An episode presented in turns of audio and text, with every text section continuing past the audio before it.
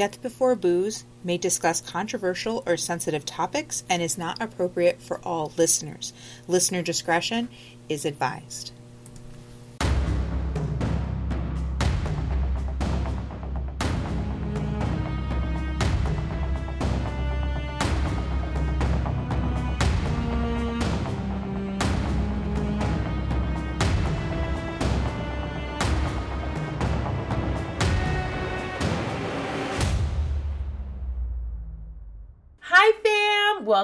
To Death Welcome Before back. Booze. I'm Sam.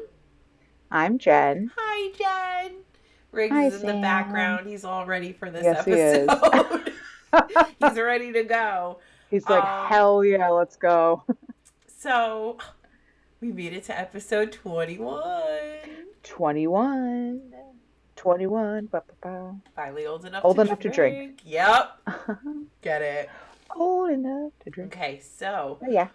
What are we talking about today? We are talking about asylums. Because they're there's not like, like, problematic or anything. They were like a No, totally and there's- great time in our in our civilization of the United States. and there's so many. So like we'll probably do more asylums in the future. oh yeah, we'll have Asylum these Antics are crazy. Part Two, Part Three, 4.0. With my luck, we'll miss like something on one of these that we do, and it'll be like, wait, we have to do Danvers again, so we'll do like 0.5, 1.5. Like, Or we'll just kind of like change the wording around and be like, it's antic asylums. Asylum at the antics. asylums. And Subaxi Asylum. Asylums that have sound antics. like ghosty asylums. with ant- ghost antics at the asylum. Make it up as we go. Just- oh wait, we can do that because this is our podcast. yeah. This is what we do. This is exciting. Yup. I have a new mic, so I'm hoping that that'll change my sound too. I think it sounds good. And it's pink. it is super And it's cute. pink. oh my Okay. gosh. So Sam, which asylum are you talking about today? I am going to be covering Danvers State Hospital in Danvers, Massachusetts. And there's a really scary connection to a story I did at a different time, but we'll get there. Oh. I know, so bougie. So, um, okay. Danvers State Hospital, also known as State Lunatic Hospital at Danvers. The What is Dan- with lunatic? I don't They know. love that. Mine I- was also called a lunatic asylum. Yeah, the Danvers Lunatic Asylum and the Danvers State Insane Asylum. Um, Okay. I'm gonna go with I guess lunatic has to have something to do with the moon, right? Luna. But like, I would assume so. like moon. It's I don't I don't. I don't know. There are smarter people out there who can tell us. I'm not that person. Yeah. It's in Danvers, Massachusetts. It's about 21 miles from Boston. Um, it's it was built in 1874, and its doors opened May 1st of 1878, and the first patient was admitted May 13th, 1878. So, people are there now. huh. It cost 1.5 million dollars to build at the time. So, in today's money, it would be 46 million dollars. Wow. Chump change. Wow. It's fine. It's fine. Um, when the hospital first opened, there were two buildings. There's like the main building that was like the middle, and then the wings are kind of somehow attached, but not. It's like weird. There's a picture on the blog though. Go look on the blog. So the offices are like that that building, and then there are two wings that look like bat wings that come out, and those are attached. So that's like the Oh, second right. building. It had an ornate but sinister Victorian facade, long wings, like I just said, and in the center of the building, of like that first building, is a clock tower. Okay. Yeah. Hmm. On each side of the main building were the wings for male and female patients, respectively. So, like, the left side was the men, the right side was the women. The outermost wards were reserved for the most hostile patients. So, the further out to the point of the wing you got, the worse the people got inside. More buildings were added around the main buildings as time went on. And all of these buildings were connected by a labyrinth of underground tunnels. And I know a lot of asylums do that. so that way the nurses can get to and from without having to deal with all the patients. What if some sort of outbreak happens? The medical staff can kill, still get around. Body shoots, they'd move the dead bodies so the patients upstairs yeah. wouldn't get upset. Things like that.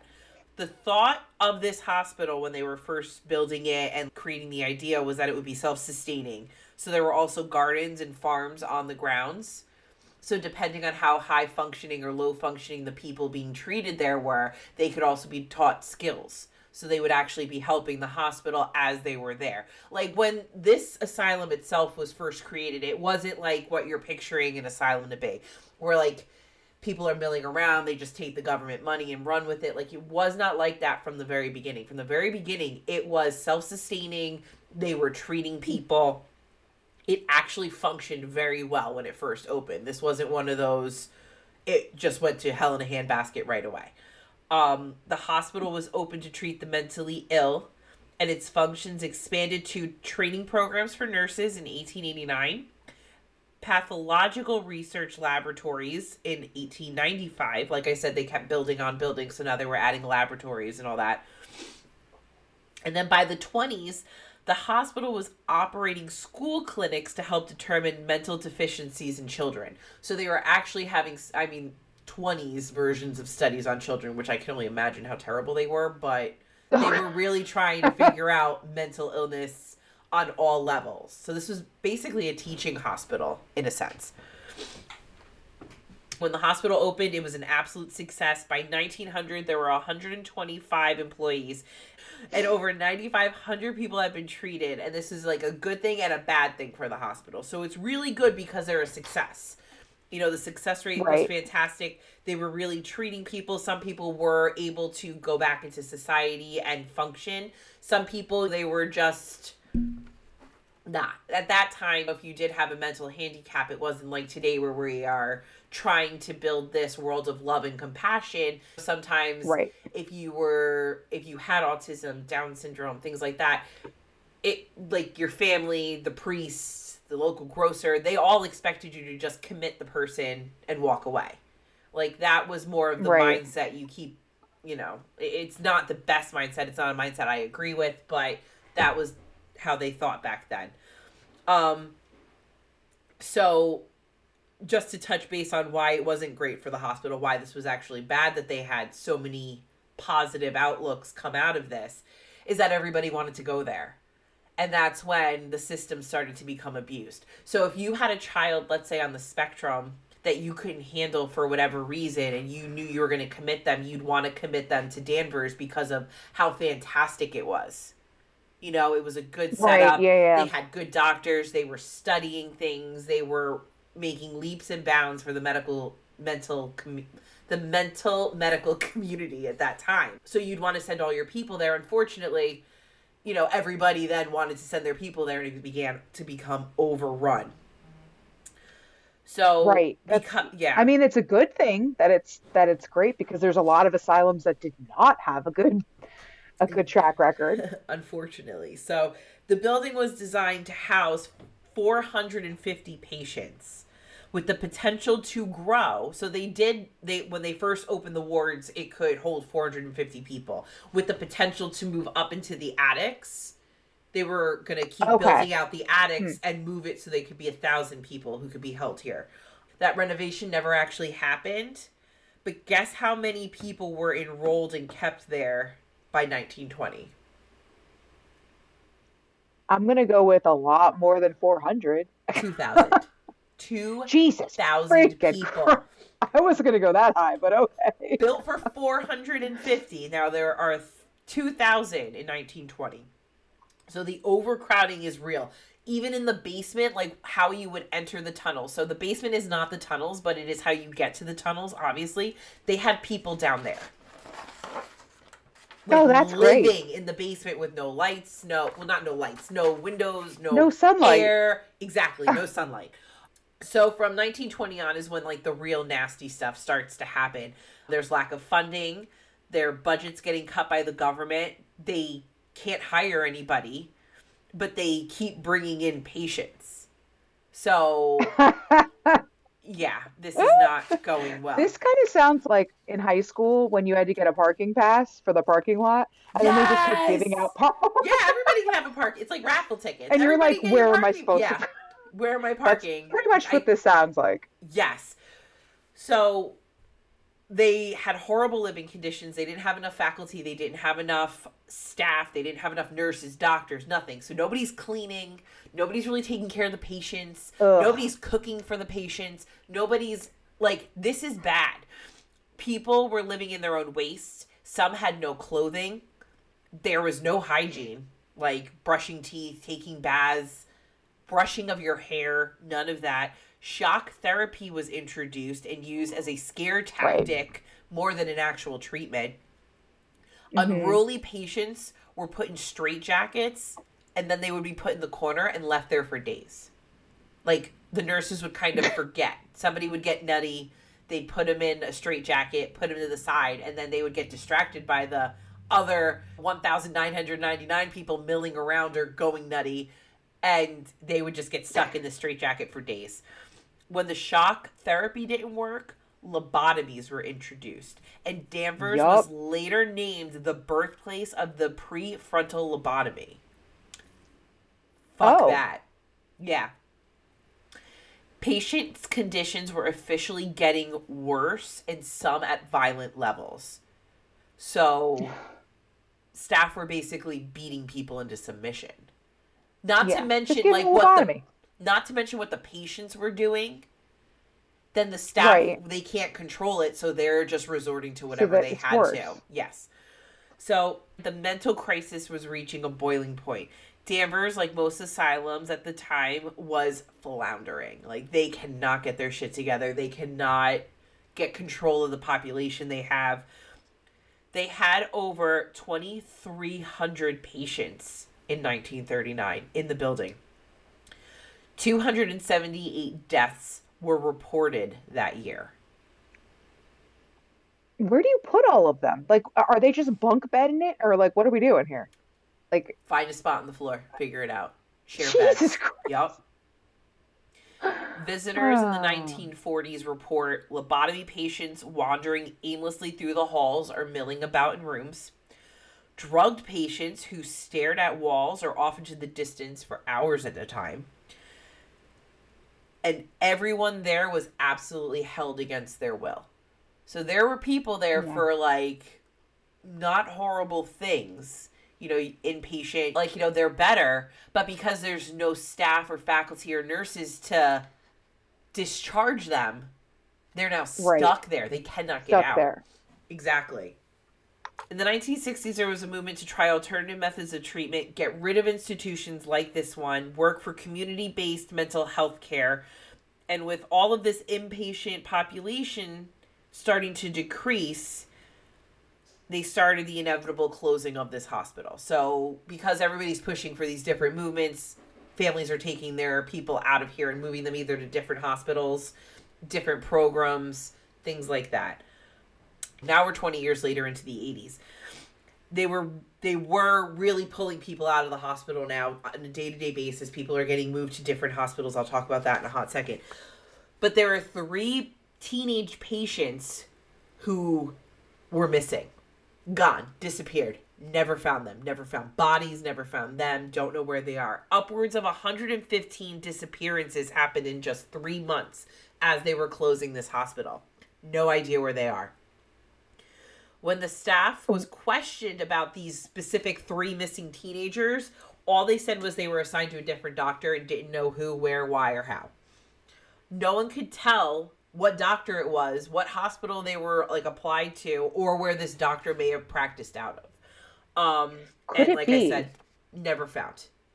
Yeah. Could it be Oh, could it be okay? that they they possibly I don't know died and then they just put them down one of the chutes? Is that like a thing, or Oh, like are we just Absolutely, that could and have they just and they just didn't didn't they could have gotten didn't find- and you know a staff person did something to them and hid the bodies they could have been left unfortunately to pass away in a corner because they weren't being taken care of and then they got rid of the bodies yeah It's they, ne- they never found these people. never they never found, found them. Mm-mm. Nope. Never found the three teenagers. Never found the 115 people who disappeared. None of that. No. How do you lose No 115 people?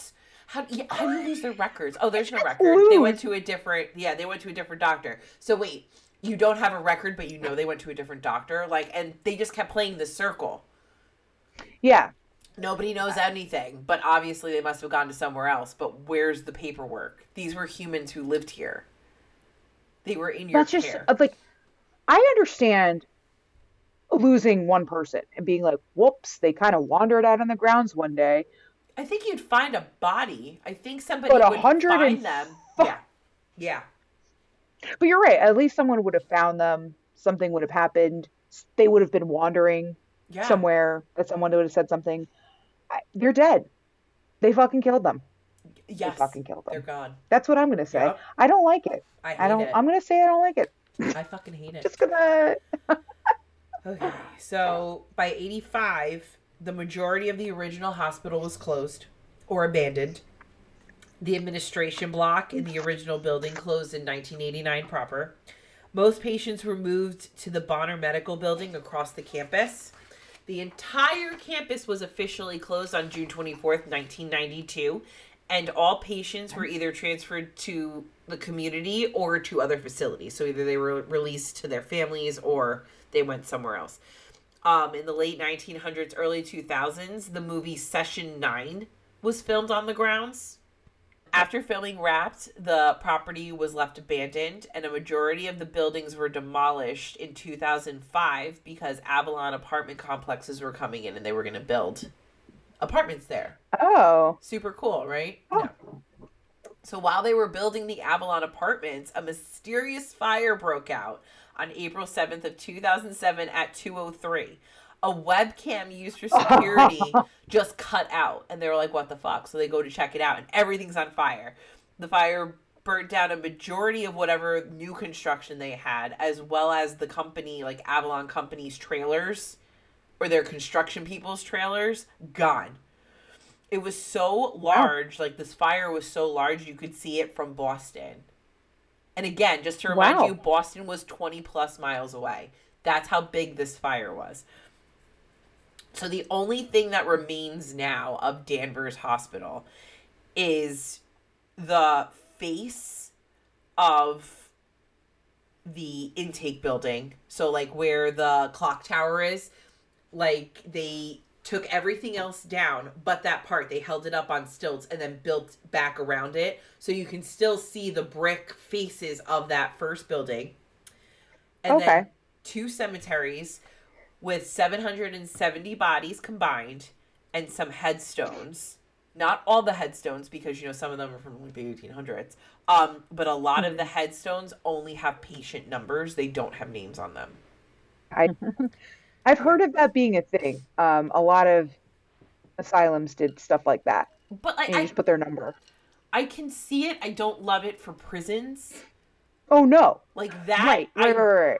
I can understand the mindset of why, okay, like, especially back in the day. Well, this guy killed 20 people. We don't fucking like him. He doesn't deserve to have his name Right, on right, right.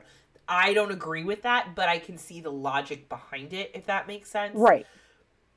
But these poor people were, were sick. They had an illness, a disability. Like, you need to honor them. That's maybe they're the people who got kinda- who disappeared, quote unquote.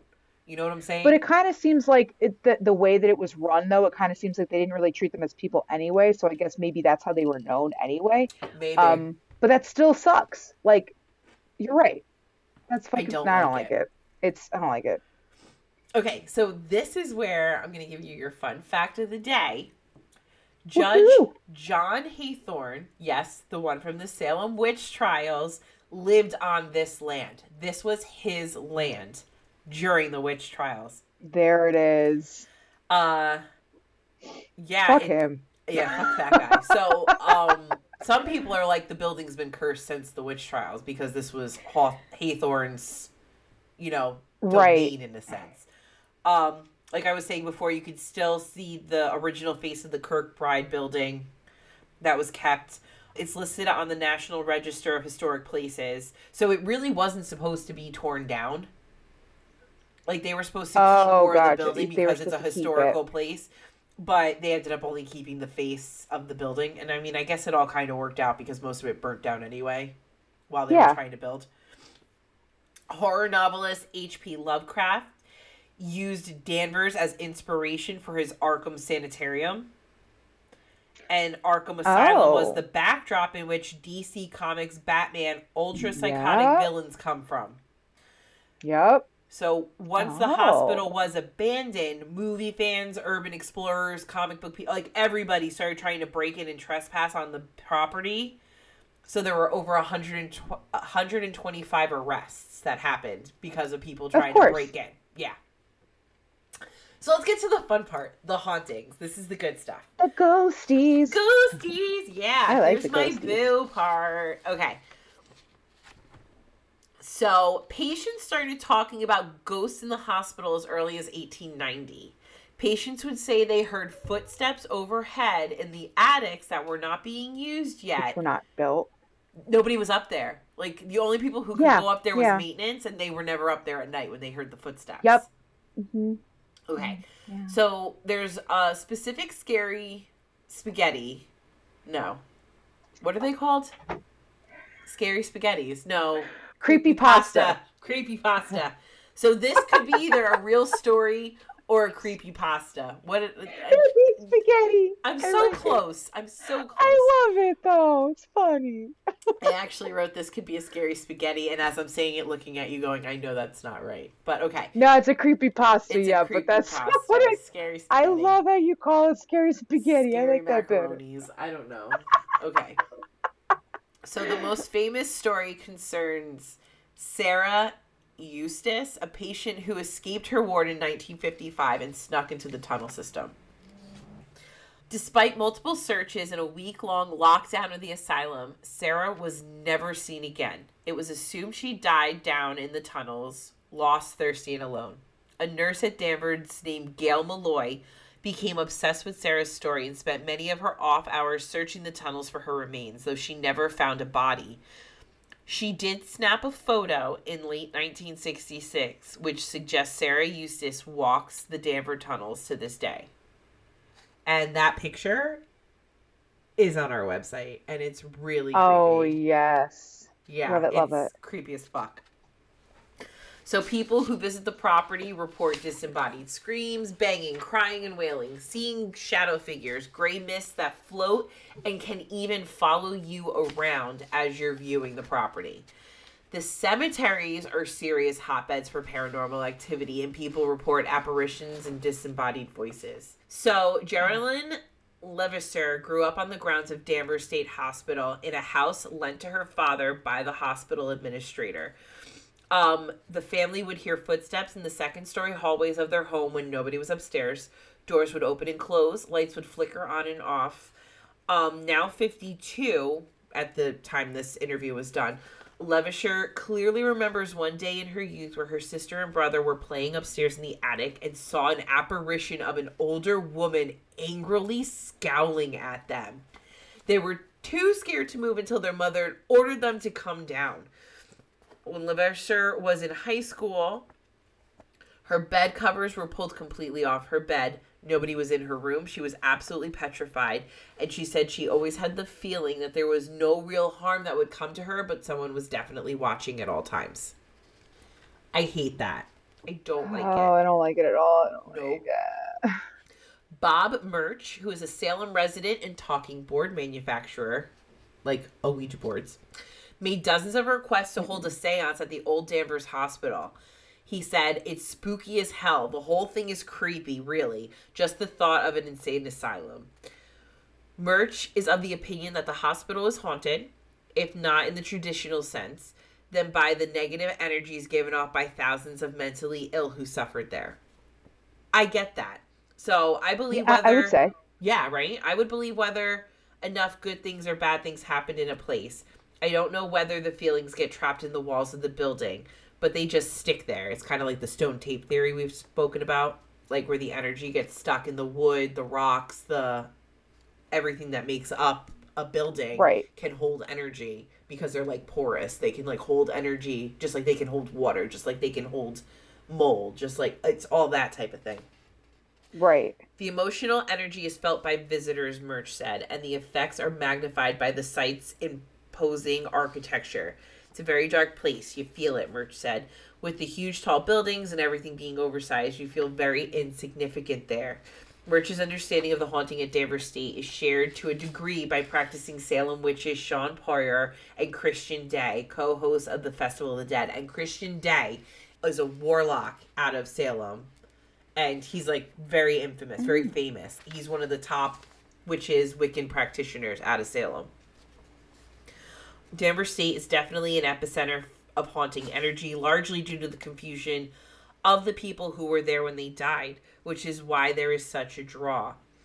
Day claims his talents lay in the innate natural ability to sense and control spirits. To him and to Poyer, witchcraft is not a religion but more of a honed in talent. He goes on to say, I just felt a very intense foreboding. You could feel it. There was a lot of pain there. You really just feel the pain and confusion of those who had been kept and died there.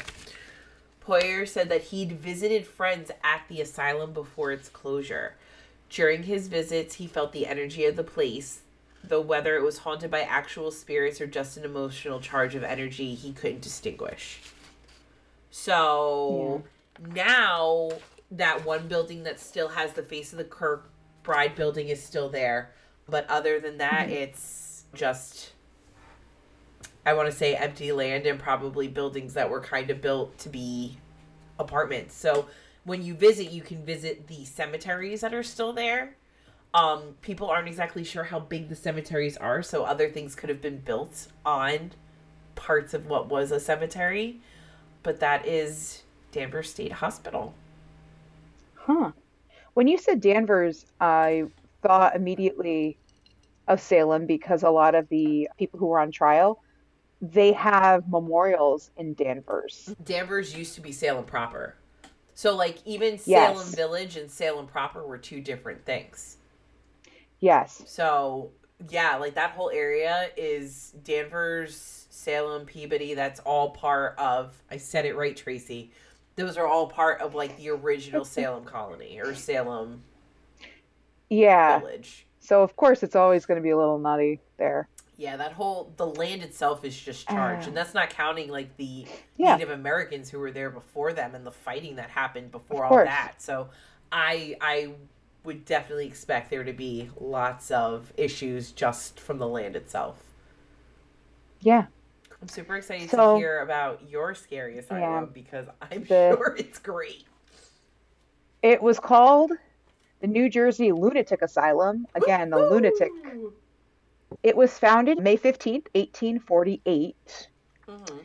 by Dorothy Lynn Dix. Oh, okay. I've Mhm. heard of her. I've heard of her too, and I was like, why do I know that name? But yeah, I think of the. It was the first don't public- That's who it is. I don't think so. Yet. No, this is like some medical human who did good things. I hope. Yeah, Okay, I th- I think that's I think where I've heard the name before, but I, sounds good. It was the first public institution to employ the Kirkbride plan, which promoted patient privacy and a welcoming, naturally lit environment.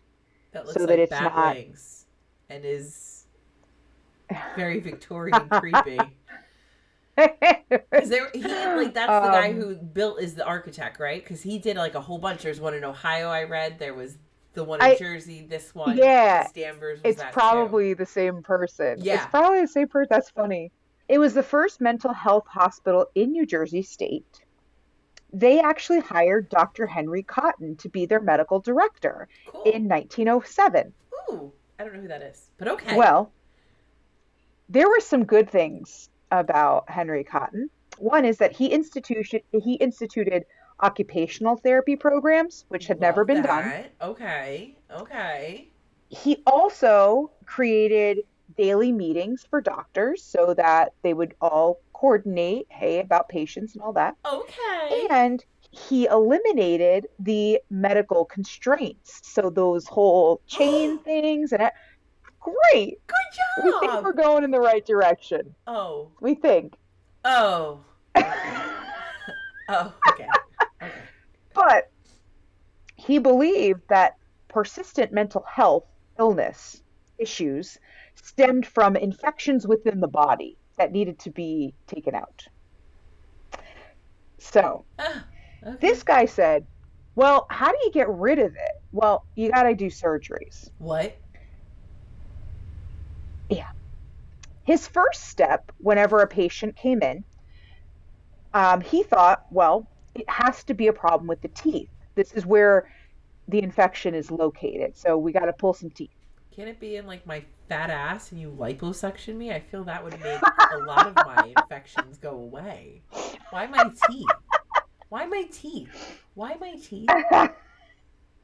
he thought that it was the mouth was the big place that he thought harbored a lot of the infection. So the teeth came first. Now, if you continue first? to have, if you continue to have these constant, you know, reoccurring mental issues, he would go to different places. So he did the tonsils and then he also did the sinuses, which I didn't think you could take out sinuses. I thought. I feel like they're attached like nerves. I'm like literally for people not watching. I have Yeah. my face, like my Yeah. mouth, and my nose are covered now because I'm scared. It's I didn't think that you could do and even like the the video that I got that information from, he even said I didn't realize that you could just operate and take out sinuses. Like I thought that's How something that you needed. Work like. Are they really? I thought they were just kind of like tunnels that are like in your bones. I- Honestly, I don't know a lot about medical stuff, so Oh I think it was Kelsey who told us about the medical stuff last time. Yes, all so of our maybe she could help us out with friends- it. All of our nurse friends are literally banging their head against the wall, going, "Have you learned nothing?" They're like, "What are they? "Like, what are you? You don't- How do you not know this?" you guys I'm are sorry. stupid." I went to Listen, I- public educational institutions that didn't teach me these things. Okay, fuck. I I work with with children all day who think that Africa is a country and not a continent. So they were having this debate the other day and I was like, I can't Oh my god, I fear for I- our future. I- Oh, absolutely. Oh I've been there. I so I don't know any medical stuff. Dr. Cotton, after he decided, took out the teeth, took out the tonsils, took out the sinuses. If it still persisted and they still had some mental conditions, more organs would be operated on, such as, but not limited to, Appendix. the colon, What? I need that. cervix, the ovaries, the gallbladder, the stomach, which I didn't think you could just take out a stomach, the spleen, and the testicles. Yo, bitch. I'm so glad you said testicles because I swear to God, if they were taking out all my lady parts and the guys got to keep their balls, Ovaries I would have not- been pissed. right. Be like, the fuck, bitches. Right. I mean, ow, Right. ow, ow. Why? It- Don't you? it need also was said I that feel he like you tended to- need that. I thought that, again, a stomach, I thought that you needed to. I feel like we need some of these things, like to not die. he tended to focus on the right side because that was the side of impulse control. So, one of my favorite quotations from one of the YouTube channels that I watch, this channel is just like a comedy type of channel, but he did an entire 30 minute segment on asylums and how fucked up some of them are. And this was one of them that made the list. And he Cool. said, if I basically, these patients say, if I don't pretend to act how this guy wants me to act, this motherfucker is going to start playing operation on me all day. So basically, kind of seemed that way where a lot of patients maybe would be like, okay, cool, cool. Because they would get dragged to this. Like they knew what was up. The They fuck? didn't do lobotomies. They didn't. I don't but- like. The nurses would be like, okay, so now it's time for your treatment. And they're like, fuck that. Like, no, No. thank you. So they would have to be dragged Oh, here. Now, he doesn't have the restraints, you know, the terrible restraints that other asylums have, but like this fucking guy. Here's the best part. He wasn't trained to do surgeries. What? Sorry, that was really loud. What? What? What? Yeah. So he's not a surgeon, but he's Yeah. surgerying. He's doing surgeries. He's Yeah. he's doing the act Yeah. of cutting people. Yep. That's worse than Doctor Death. Uh-huh. That's Yeah. worse than Doctor Death. He probably because Well, this guy knows he's not Dr. fucking Death trained. End, but fuck, hate it. it's it's one of those things where like it seemed similar to a Doctor Death where he felt he was so confident. Like even he said based on his research, he had a really high rate of success, but everyone else is like, Time out. I sing in my car. Does that mean I can tell people I've been on American Idol? Like I won? No. yeah, that's I sang a song in the shower today. I'm obviously the next Broadway superstar. No, that's not how this works. Fuck that. No. I don't like it. Now, based on the research, Cotton publicly reported he had a wonderful success rate. And at the time, because the study of infections was new, he was praised for his discoveries because he said it worked. So everyone was like, wow, that's great because this hasn't done anything before. So he was like, they're like, good job. Wait, clap for you. I don't like him. But the surgeries were done without antibiotics because there were no antibiotics at the time. Antibiotics. There were no antibiotics at the time. That's what they were called before they were Um, antibiotics. Yeah, the but yes. abidabidis. The abidabidis. The We, we need the abidabidis. Abidabidis. Quick, nurse. The abidabidis. Abidabidis. Two of them. Then a Coke. Oh my god. Don't forget the And cocaine. There was a really high mortality rate because No people would die post-operative from infections. Huh. So he claims he had a 90% success rate. The procedures actually killed 45% of his patients. But they didn't have that infection that caused their mental illness anymore. They told him on their deathbed No, they that didn't. this happened. So you know what? He's bad. Yep. He's doing pretty good in that Yankee lineup over there. I Fuck. oh No, so, it's okay. On their deathbed, their dying words were, "Yes, doctor, you cured me," and then they fell asleep. Yeah. that was the end. Perfect. and then they died. yeah. and that was it. His methods eventually caught the attention of other medical fields who felt the surgeries really don't help with mental illness because there's no correlation. Huh? How about So, that? Dr. Meyer, who was the head of psychiatric clinic and training institution at Johns Hopkins University at the time, Ever he heard of it? visited Cotton's hospital and left with a lot of concerns. Hmm. Hmm. So another doctor came in to do a little once around. So Dr. Greenacre is I liked I liked her name. I'm so sorry. the The similarities between this and Doctor Death are jarring right now, Right? Right? and I'm I'm Right? I think it's really cool that you're doing this and that, you know, like I'm sitting here listening and I'm like, that happened. That happened. That happened. Yeah. Yeah. Honestly, when I was when I was writing this stuff down, I was like, How about that? is this is this him reincarnated? Like did he reincarnate? Joshua Jackson, I found your next role, guy. Here we go. You're gonna play Like, Cotton, there it dude. is. Dr. Cotton.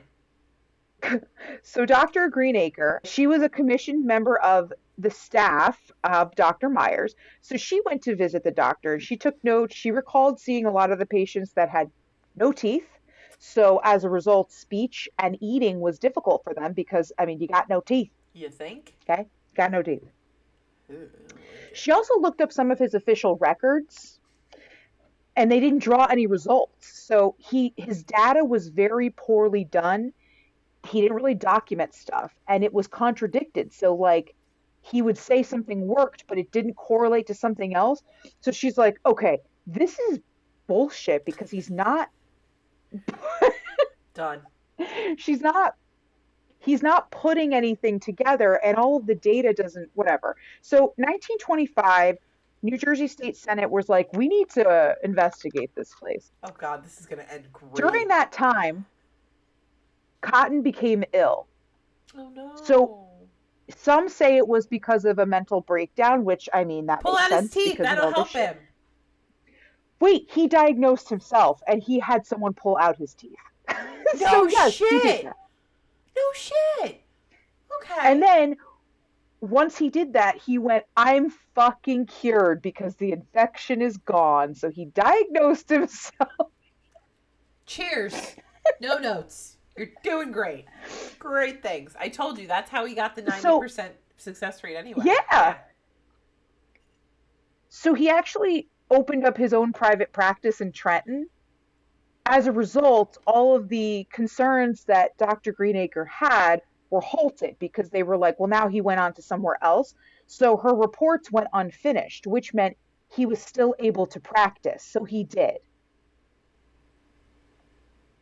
And nobody ever went mm, because he moved to a different. It's again similar, very similar to Doctor in Death in Jersey. the sense where it's not like he went oh Right. so far. At least Doctor Death went from what Colorado to Texas, wasn't it? yeah, or Texas to but Col- he like- also I hate it. but he also opened a private practice, so that kind of took away from. It's not public, I guess. So at the so that's kind of where they were like, well, I guess all hands off. Like I don't. Uh, no, no, Oh, it's a medical thing. Cool, but- cool, cool. You, I mean, it's private, so you can't get to as many people. So okay, hopefully you just get the bad Right. ones. so he continued his work. He actually even operated on his wife and his two sons. I'm sorry, should have waited till you swallowed your water before I said First But wait. warning would have been good. Secondly, isn't there something in the hypothetical oath that you take? Hippo, hip, I'm a hypocritical, hypocritical, whatever the fuck- Hippocratic oath. That that thing you you put your hand on the Bible and you're like, I won't kill people on purpose. I'm not gonna operate on my family. Like, I feel like that's part of the rules. Like somewhere in there, you get told, yeah, mm-mm-mm, don't I- I your would family think members. So, I would think so, but he didn't cut them open. He just took their teeth. But he's not a dentist. He's not a No, dentist. he's not. He's not. Does he keep the not, teeth? Wait, what did he do with the teeth when he was done See- with them? Did he keep them? Did he give them back? Did he See- make like jewelry? See, that also was a, a thing in the the video that I watched because it's like, wouldn't it be funny if like he kept them because he was like he believed in the tooth fairy and Could like he was like, I'm gonna make so much fucking money. Oh my god, yes! yes! Yeah. A jar full of teeth now is at least thirty dollars. I would pay thirty dollars for Yeah. a jar full of teeth. Oh my god. So, but the really sad part about that is that his two sons, because he felt to avoid them getting mentally ill, he'd take the teeth. That's so he did it before. Now, his two sons ended up unaliving themselves. Because they didn't have teeth, they couldn't eat anything good.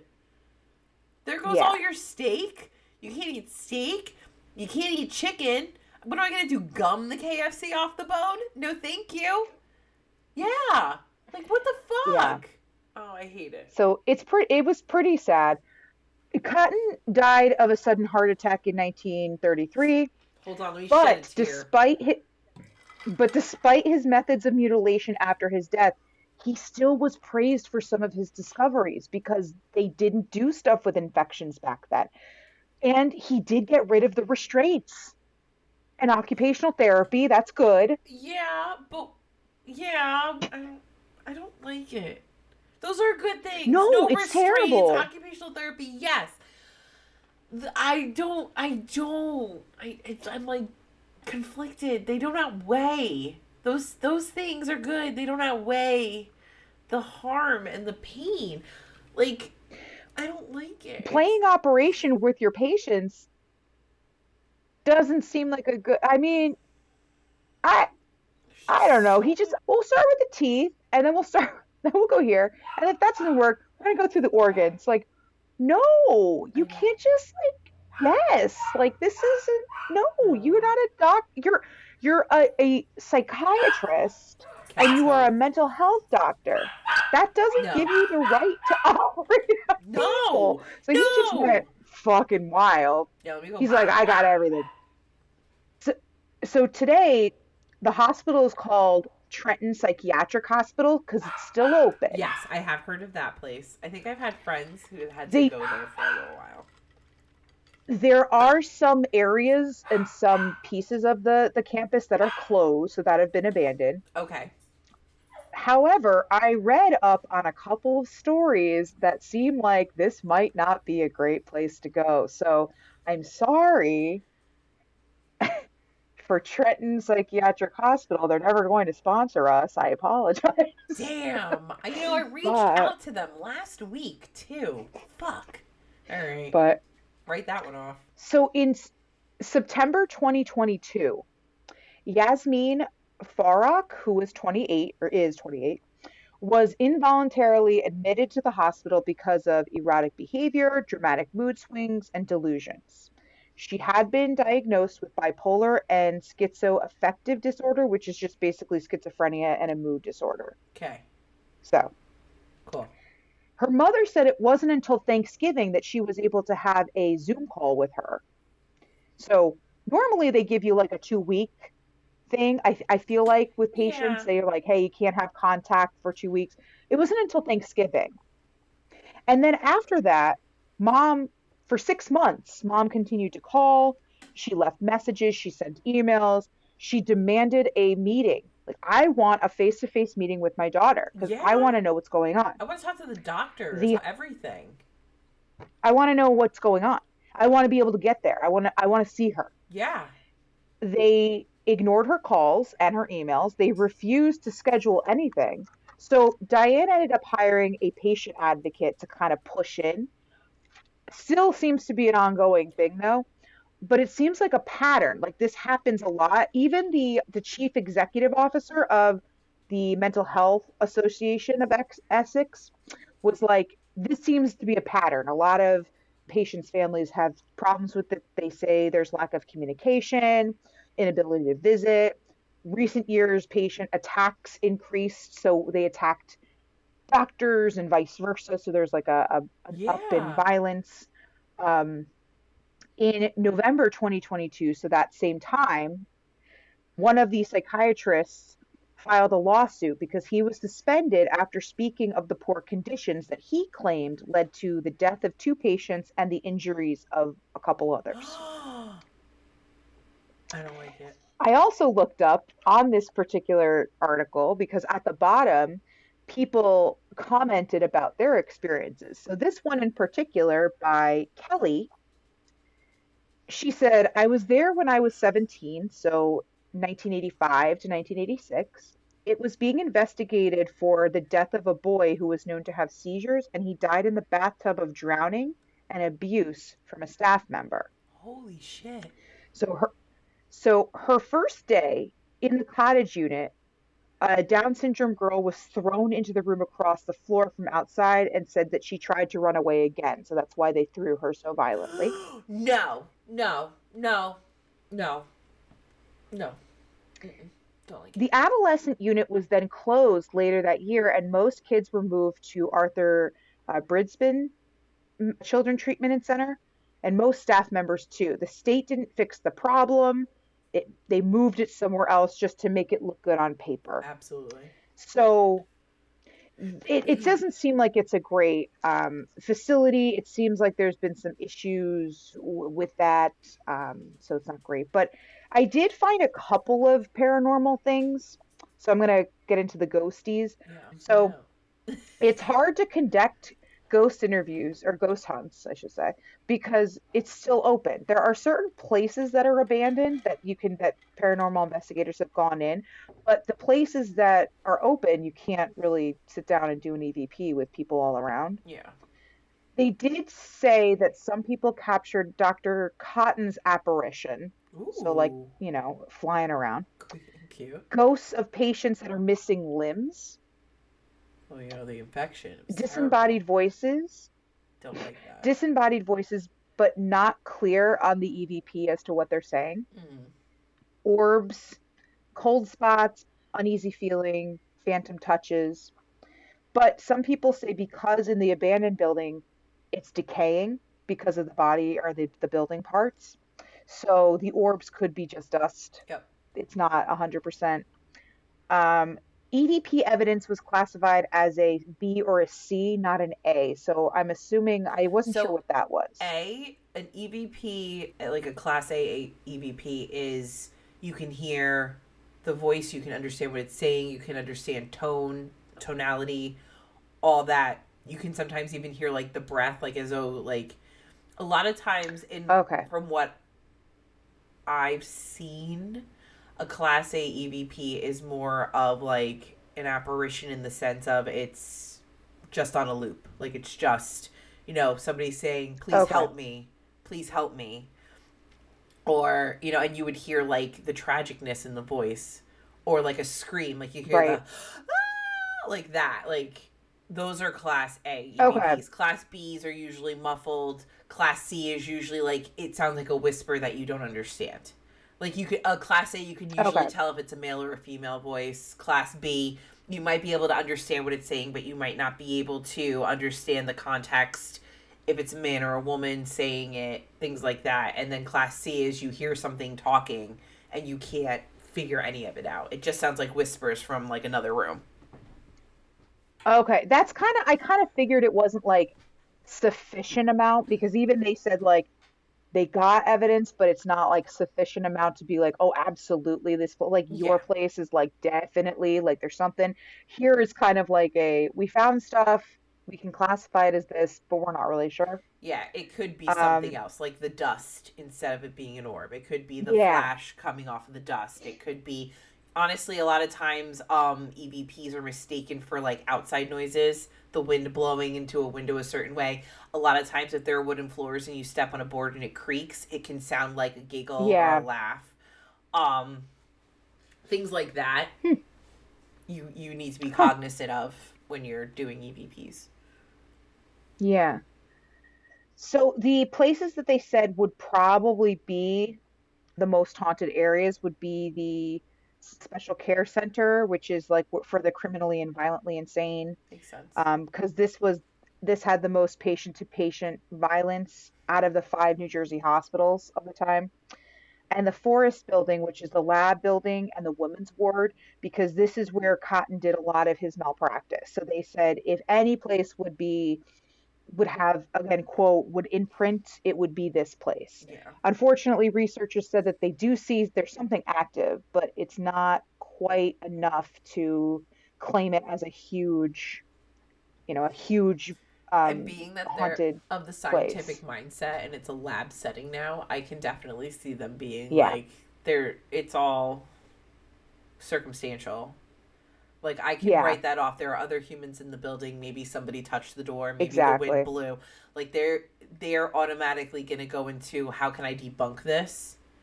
Then right you know investigating it as a haunting. If that like the Right, and I- is I gonna think- come in. i think that's the reason why i looked it up and like it did say there was stuff but also it wasn't like a lot so there's a lot of other haunted hospitals that are abandoned. There are sections of this one that are abandoned that have been researched but not enough to, to definitely hold the claim. So it's still open but um i what i learned from my research is uh, maybe don't go there. Maybe don't. Yeah. Yeah. Um what i what i have learned is um yeah don't go there don't i mean if you have to go you have to Don't. go i mean always go to the hospital take mental health seriously but um if it's But the not 20s that one. if it's the 20s and they want to um commit you to something still called an insane asylum i would run the other way and then if somebody Mhm. tries to pull out my teeth and tell me it's because that's what's causing my, you know, anxiety, um, no, because the chocolate bar that I want to eat later is really going to help me more than you pulling out my teeth. Thank you for coming to my DB Squared talk. I'm here all week. Thank you. Um, it's no, I unreal. don't like it. but So that's But, asylums, yeah. folks. Um, asylum That's antics. fun. I don't know if I'd call it fun, but I had a good time listening about it. Yeah, Um, I did too. we hope you guys did as well. Make sure you come back next week. Thank you so much for listening today. Check out our social media Facebook, Instagram. Rate, review, subscribe, tell your friends. Love that you guys are reading. Love that everybody likes, loves, shares our posts on social media. I can't tell you how much that really helps. If you want some of our merch, it's super comfy and you can get it at our hmm. website. There's a link on our website at deathbeforebooze.com. You can also join our Patreon if you're all caught up and need some more of Sam and Jen. Please jump onto our Patreon. We have lots of we have hours and hours of content over there for you to listen to also. Um and that's it. Did I get everything? I think I got everything. Yeah. Yeah. Yay! All we're all right. good. Thanks guys. Yay. See you next week. Thank you. Bye-bye. Stay spooky, guys.